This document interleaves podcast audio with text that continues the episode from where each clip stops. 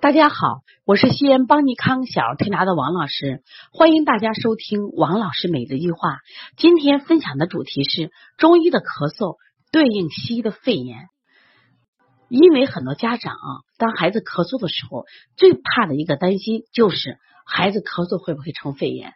但你真的问他什么是肺炎的时候，他一无所知。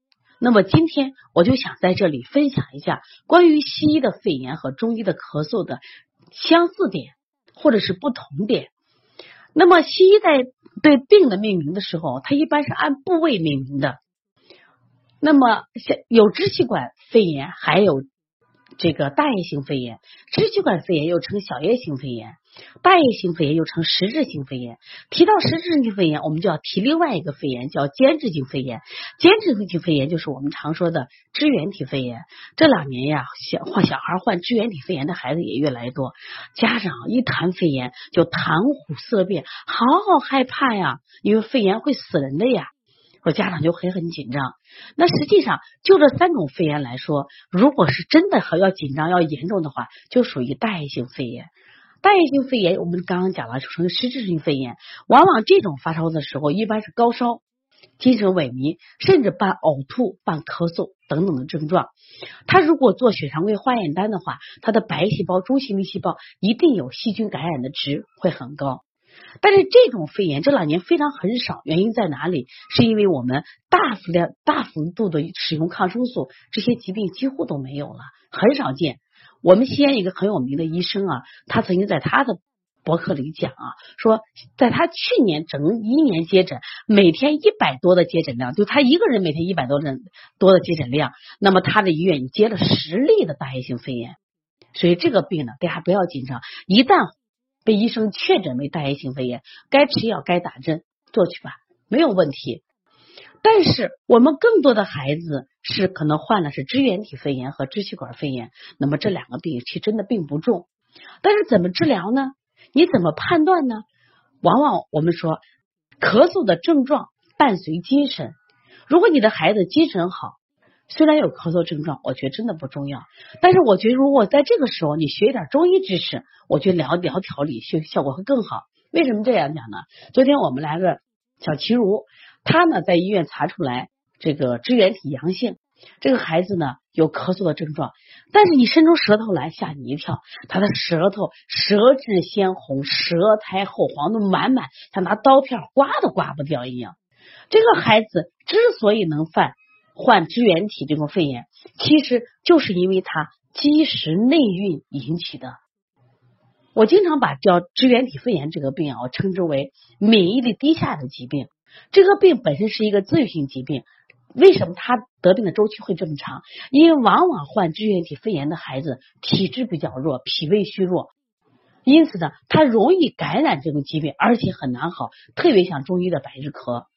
这个病的最大特点是什么呀？夜里咳的重，白天基本不咳。初期的时候，有些孩子会伴高烧，后面呢就是夜里咳、干咳、刺激性干咳。到后期的话，就是生痰，是顽固性的咳嗽。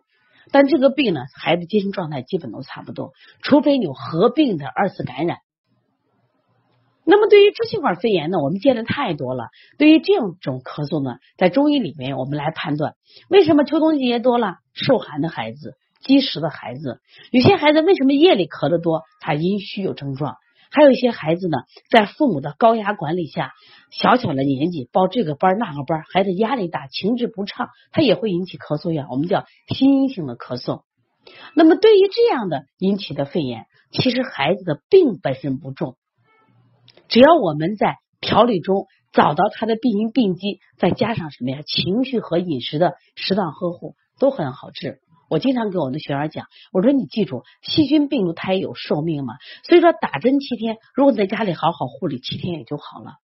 可是为什么我们的孩子一旦得了支气管肺炎，为什么就老好不了呢？第一种可能被误治。前面我们也分享过，可能鼻后滴漏被判断成支气管肺炎，过敏性咳嗽判断成支气管肺炎是被误治。另一种就是在你护理过程中，孩子在生病期间，我们让清淡饮食，哎，那不行，我的孩子非要吃奶，非要吃蛋，非要吃牛排，一吃加重了。或者带孩子出去玩，大玩一圈，孩子出汗，一阵小风刮来，孩子可能二次感冒了，所以说，孩子不管得了支气管肺炎还是得了支原体肺炎，说家长都不要担心，百分之九十孩子的病他都不重，只是有症状。我们好好判断一下，他是受寒了，还是积食了，还是阴虚了，找着病机，对症下药，对症推拿，效果是非常快的。之所以好不了。就是以为你们在护理中出问题了，你们在用药中出了问题了，见孩子生病就焦虑，见孩子生病就焦急，阿奇头孢抗病毒的几管齐下全给孩子吃，最后孩子就吃伤了。我发现越打针的孩子他越弱，越打针的孩子越爱生病。希望今天分享的中医的咳嗽和肺炎能对大家有个启示。以后遇到疾病的时候，不要慌张，不要焦虑，因为你记住，你的慌张，你的焦虑，就会让你的孩子受害。所以，我的妈妈们一定要起来学习，多学一点保健知识。我们专门为妈妈开设了小儿推拿基础班，开设了十二单元的课，常见疾病都教给你。那么，你学会预防了，孩子就不会生病了。我们也为同行开设了小儿推拿辩证提升班，教你如何辨证，教你如何判断各种疾病。如何在同样症状下找出不同的病因病机，从而寻找出正确的调理思路？治病有那么难吗？我想没有那么难。是我希望大家一直跟着邦尼康，关注邦尼康，不断的学习正确的育儿知识，不断的提高自己的辩证水平，让我们用小儿推拿之术呵护更多的宝宝。